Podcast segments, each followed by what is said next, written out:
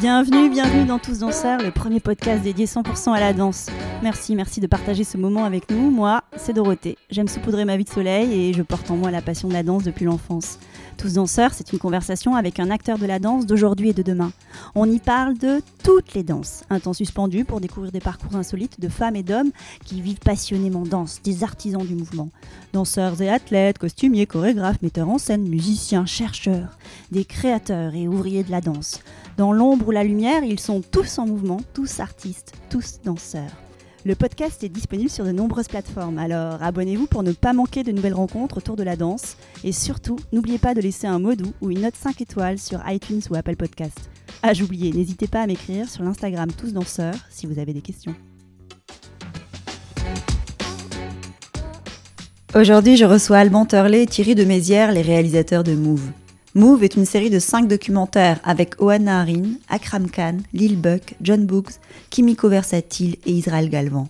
Des récits de danse, la vie. Alban et Thierry avaient déjà filmé la danse dans Relève avec Benjamin Millepied. Ces deux portraitistes qui aiment filmer les corps renouent encore une fois avec cet art. Parce que la danse raconte bien plus que du mouvement. On les écoute avec joie. Bonjour Alban, bonjour Thierry. Bonjour. Je suis ravie de vous recevoir dans le podcast Tous en Sœurs. Alban, Thierry, est-ce que vous pouvez vous présenter? Donc euh, Thierry, Thierry de Mézières, réalisateur avec euh, Alban. Alban Torler, réalisateur de la série Move avec Thierry. Très bien, donc tous les deux réalisateurs et vous avez votre propre label, on appelle ça un label ou pas? Falabrax? Une société de production. Une société de production. Voilà. C'est un binôme qui fonctionne euh, depuis longtemps ensemble, puisque vous avez euh, réalisé entre autres un Relève avec Benjamin Millepied. Et le 23 octobre, vous sortez Move, une série de cinq documentaires, cinq récits sur des trajectoires euh, de danseurs. Ce sont des portraits de danseurs et de danseuses. C'est un projet qui nous a pris deux ans. On a longuement discuté avec Netflix pour savoir euh, ce qu'ils voulaient qu'on raconte de la danse, parce que euh, on pourrait pas être exhaustif avec euh, avec cinq films. Et on a fait ce choix de chorégraphes et danseurs et danseuses aux quatre coins de la planète pour essayer de, encore une fois, sans être exhaustif, de, en tout cas, d'essayer de donner un panel assez large. Euh, donc ça va de Had Narin et Akram Khan qui sont deux maîtres de la danse contemporaine à Lil Buck, John Books qui sont des jeunes danseurs qui viennent du street dance Kimiko Versatile qui pratique le dancehall en Jamaïque et Israël Galvan qui est une sorte d'enfant terrible du flamenco. Voilà, donc euh, on a l'impression de donner en cinq épisodes peut-être pas une vision d'ensemble, mais une, voilà une vue assez large de ce qui peut se passer aujourd'hui dans le monde en danse. Comment s'est fait ce casting Et pourquoi pas de français finalement dans ce casting? Alors, euh, il y a deux questions. Alors, pourquoi pas de français déjà? On s'est pas dit, nous, pas de français. C'est juste qu'on a réfléchi en termes de Netflix, c'est une plateforme mondiale qui a 150 millions d'abonnés. Et c'est pas parce qu'on était français qu'il fallait à tout prix qu'on choisisse des français. En l'occurrence, on serait tombé sur un chorégraphe français dont le travail euh, nous intéressait à ce moment-là. On se le serait pas interdit. On voulait raconter plein de danses et il fallait aussi que ça coïncide avec les calendriers des chorégraphes, puisque euh, le point commun qu'ont tous les films, c'est que tous les gens qu'on a suivis sont en, processus de création et à quelques jours ou quelques semaines d'une première. Donc il y a des tas de gens qu'on aurait aimé filmer, mais qui venaient de terminer un, un, une pièce ou qui étaient en pleine réflexion sur la suivante. Donc euh, voilà, il a fallu faire coïncider nos calendriers de tournage avec leur calendrier de création. Et à part le, le, calendrier qui a été une contrainte réelle, comment vous avez cartographié finalement ou identifié ces talents euh, sur la planète?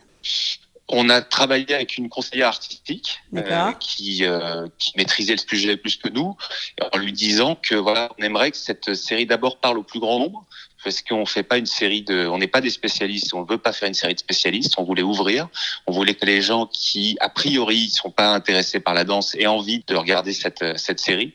Donc on cherchait des gens qui avaient euh, marqué leur style euh, ces dernières années et des gens qui, en plus de leur danse, avaient une histoire personnelle suffisamment dense pour qu'on puisse faire un film euh, qui parle de cette histoire. Voilà, donc on est pour les gens qui verront la série, on est beaucoup avec les danseurs, on est beaucoup en salle de répétition, on est avec eux au moment des mais on est aussi euh, en famille avec leur mère. Euh, on a beaucoup de choses personnelles, voilà. Donc, ce sont des portraits. C'est pas uniquement des films sur la danse, c'est des portraits. Et la danse, c'est une sorte de vecteur commun à tous ces gens, mais c'est avant tout des portraits, quoi. C'est ce qui transpire dans le trailer. J'ai pas encore vu euh, les films et j'ai hâte. Mais plus que la technique, effectivement, c'est des portraits, un récit, des corps qui transpirent, la figure de la maman qui revient, qui semble avoir un rôle important. Pourquoi? Pourquoi cette figure de la maman? Parce que ça, depuis qu'on fait des films avec Thierry, on s'est toujours aperçu que les mères étaient sûrement les mieux placées pour parler de, de leur fille ou de leur fils, et qu'on avait revérifié une fois de plus sur Move que euh, dans les histoires de ces danseuses et de ces danseurs, les mères sont souvent celles qui ont entendu très tôt le souhait de leur enfant de danser, alors que les pères étaient euh, plus inquiets de voir leur gamin partir dans un monde et dans une euh, prendre une trajectoire qui leur assurerait pas forcément euh, voilà un, avenir confortable ou, ou, sûr.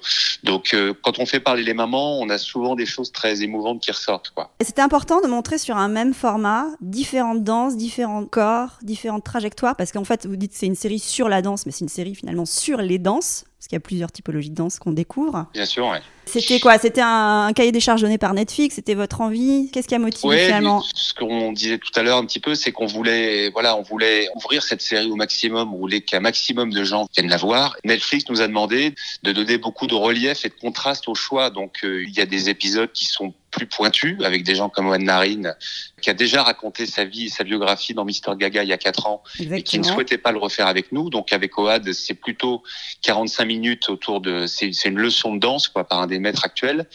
Le dancehall en Jamaïque euh, raconte plus qu'une danse, c'est ça raconte quelque chose de la société jamaïcaine, sur ces femmes qui pendant des années ont passé euh, le, plus clair de leur temps euh, à l'ombre des, danseurs ou des rappeurs un petit peu sous le joug masculin et qui d'un seul coup, grâce au dancehall, réussissent à s'émanciper. Enfin voilà, c'est une sorte de, de, cartographie qui raconte autre chose que de la danse et qui parle aussi bien des gens qui aiment la danse pointue qu'à des gens qui ont envie de savoir comment fonctionne un peu le monde, quoi. Et pourquoi la danse revient à nouveau dans votre travail? C'est quoi le rapport que vous entretenez avec cet art? on, a fait le film Relève euh, il y a quatre ans un peu par hasard. C'est une rencontre avec Benjamin Millepied qui nous a décidé à. Il venait d'arriver à l'Opéra de Paris. Il sentait qu'il allait sûrement pas rester longtemps. Il faisait sa première création là-bas en tant que directeur de l'Opéra et on a eu envie de filmer ça. Et on a adoré et à la fois on était assez frustré de pas pouvoir en dire plus, en faire plus. On a fait d'autres films entre temps, mais ça nous trottait toujours dans un coin de la tête. Et c'est vrai que quand Netflix euh, est venu à nous, on nous demandait ce qu'on avait envie de faire, on leur a tout de suite répondu qu'on voulait un peu creuser ce qu'on avait commencé à, à, faire avec Relève il y a quatre ans à l'Opéra Garnier. On voulait raconter ça de façon plus ample, quoi. Qu'est-ce que vous aimez filmer dans la danse? Ah, il y a plein de choses. Il y a le, le, le, côté très immédiat de cet art où d'un seul coup, un corps qui se met à bouger est déjà en train de danser. Cette espèce de mélange de puissance, de précision, de finesse, de sensibilité, tout ça. Euh, quand on filme à côté des danseurs, c'est impressionnant de voir la puissance qui est dégagée. Et quand on regarde ce qu'ils font, c'est impressionnant de voir à quel point tout ça est précis et délicat. Donc il y a plein de choses comme ça qui cohabitent. Et puis il y a quelque chose sur le corps, sur l'effort, sur la souffrance. Et puis il y a la dimension éphémère de tout ça, parce que ces gens travaillent pendant des semaines et des mois pour un spectacle qui sera parfois vu qu'une seule fois et qui disparaîtra. S'il n'est pas capté par une caméra, il disparaîtra. Donc c'est assez émouvant de voir des gens, euh, je veux dire un dessinateur ou un peintre ou un chanteur, ça restera quelque part, une danse parfois disparaît, une chorégraphie disparaît.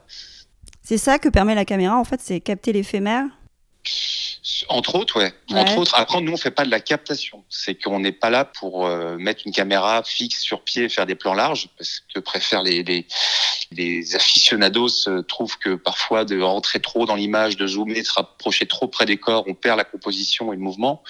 Nous, on fait pas de la captation. C'est qu'on on essaie de raconter le travail de ces danseurs en étant au plus près. Donc, on veut aussi raconter la goutte de sueur, euh, l'expression du visage, les muscles en tension. c'est tout ça qui nous intéresse. Tu disais tout à l'heure que vous aviez bossé pendant deux ans sur ce projet. Oui, oui. Il faut une, équipe derrière. Bah déjà, il y a un travail de, il y a un travail de production. C'est qu'il faut mettre tout ça en route. Il faut trouver les danseurs, les caster, les contacter, repérer, aller les voir. C'est une série qu'on a tournée euh, aux quatre coins du monde, puisqu'on est en Jamaïque, on est au Bangladesh, on est aux États-Unis, on est en Angleterre, on est en France, on est en Israël. C'est déjà beaucoup, beaucoup de temps simplement de préparation pour les rencontrer ces gens, repérer, discuter avec eux, les convaincre. Euh, essuyer parfois des refus. Donc, donc tout ça prend beaucoup de temps.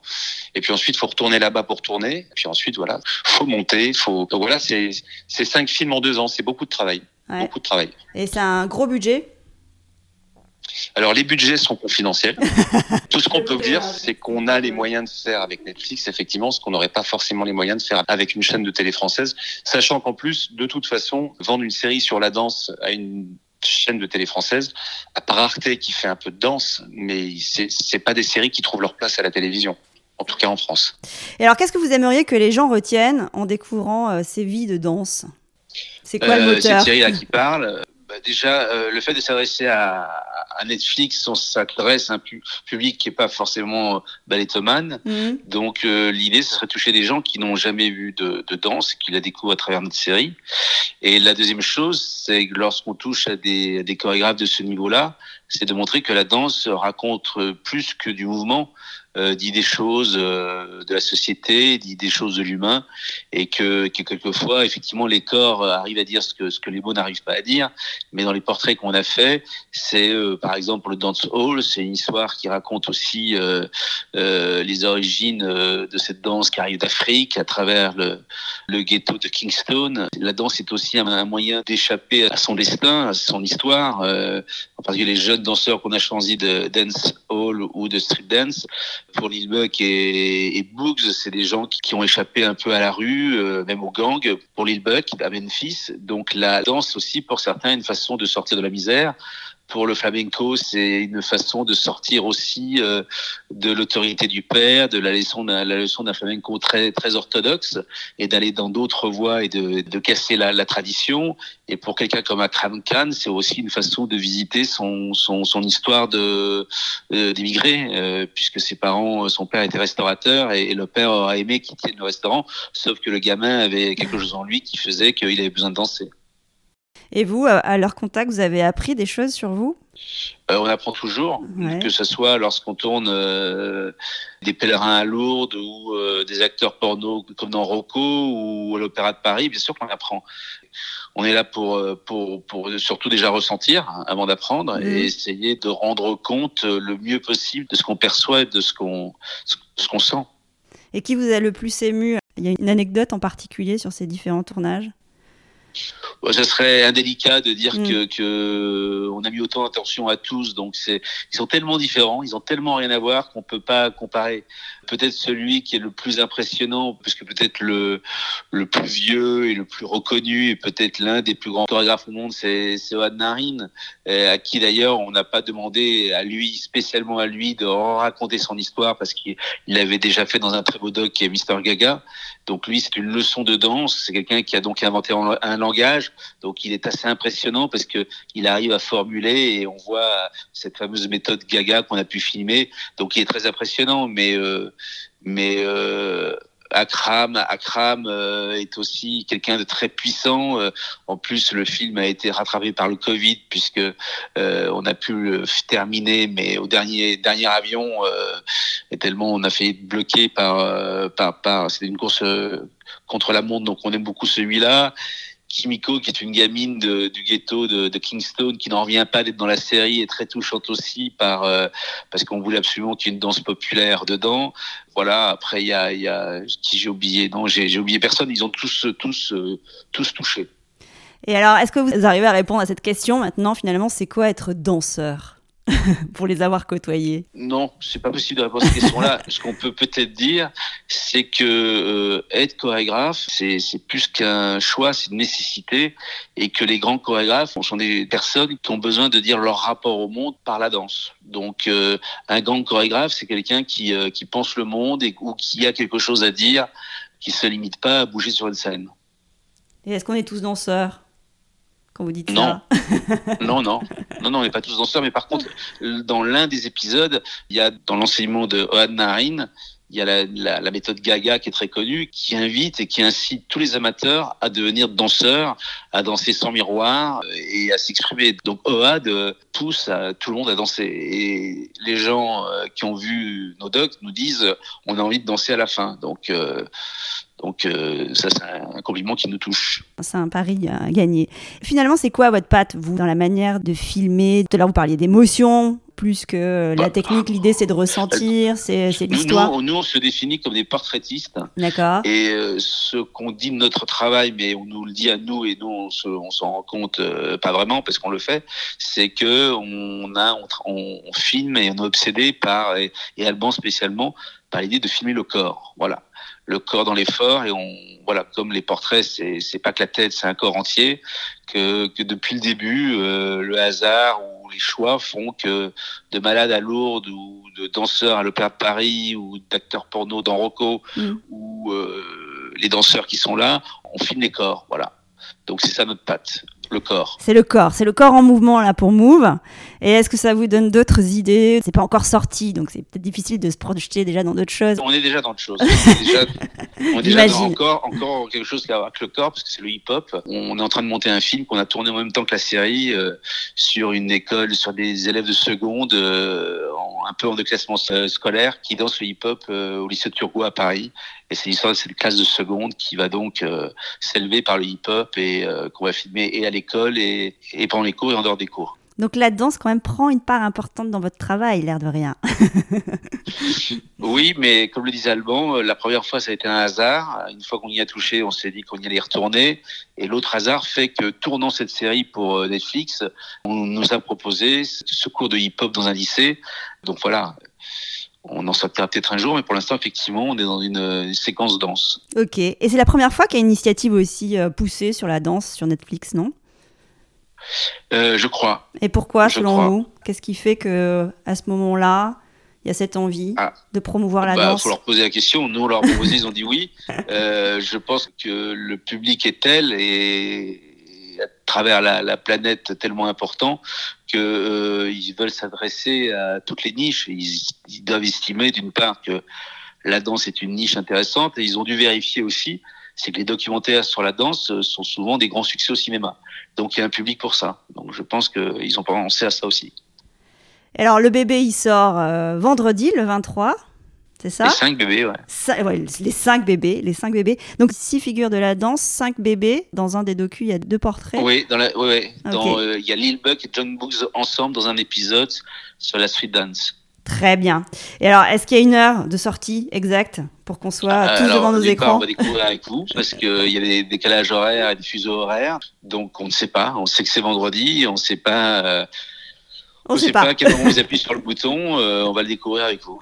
Ok. Et alors, est-ce que vous serez content si euh, trois petits points. Vous êtes donné comme ça des indicateurs qui vous donneront euh, la banane? Vous le savez sans doute, Netflix est très secret sur les chiffres. Voilà, donc quand on a fini de réaliser un film pour Netflix, on redevient un spectateur comme les autres. C'est-à-dire que si on veut voir notre film, il faut aller sur Netflix. Donc on n'a pas comme en télé ou comme au cinéma des audiences ou des entrées. Non, je sais pas, on s'est pas vraiment posé la question. Peut-être qu'effectivement, si euh, si on reçoit un message euh, de quelqu'un qui est au Mexique, de quelqu'un au Japon ou de quelqu'un au Bangladesh qui nous dit qu'il a vu cette série, que ça l'a secoué, on se dit que on aura peut-être réussi ce qu'on avait en tête, à savoir euh, parler au, plus grand nombre, mais, mais à échelle à l'échelle mondiale, quoi. Et la musique est signée Pierre Avia, encore une fois, comme sur euh, Relève. Pierre, c'est une sorte de comment dire, c'est la continuité. Il met en musique ce qu'on met en image. On peut pas faire de film sans Pierre. il fait partie de l'équipe. Surtout, sur, sur de la danse. Euh, très souvent, les réalisateurs qui travaillent avec un musicien envoient des séquences au musicien et le musicien compose sur ces images. Nous, très souvent, c'est l'inverse. C'est que Pierre compose et que on adapte un peu le montage par rapport à sa musique. Donc, euh, il arrive parfois qu'il, malgré lui et sans le savoir, qu'il prenne la main sur des pans entiers d'un film parce que sa musique nous inspire. Et donc là, vous avez travaillé votre montage à partir euh, de la musique. Et au départ, c'était très écrit ce que vous avez projeté sur la série de documentaires, ou finalement, euh, c'est quelque chose que vous avez construit avec les danseurs? Non, alors ça, fonctionne toujours un peu à l'envers en documentaire, c'est que on nous demande toujours, des... mais ça c'est pas que Netflix. Je pense que ça rassure les gens qui projettent ou qui diffusent des films. Ils demandent qu'on écrive un documentaire à l'avance, comme un scénario. Or, le principe du documentaire, c'est quand même de s'adapter au réel et qu'il y a tout un tas de choses qui se passent qu'on n'avait pas prévues. Donc nous, on écrit une sorte de chemin de fer en se disant, voilà, globalement, ce qu'on aimerait euh, sortir et raconter de, de, de, cette histoire. Après, on s'enferme surtout pas là-dedans. C'est que on, est au quotidien et on avance au jour le jour avec les danseurs. On a en tête les choses qui sont indispensables à ramener. Et puis après, bah, y il se passe ce qui se passe. On l'écrit en tournant et on l'écrit en montant, mais on n'a jamais réalisé un documentaire qui était écrit sur le papier avant. Quoi. Super. Merci. Merci Alban. Merci Thierry pour ces mots sur votre projet qui sort vendredi. On a hâte.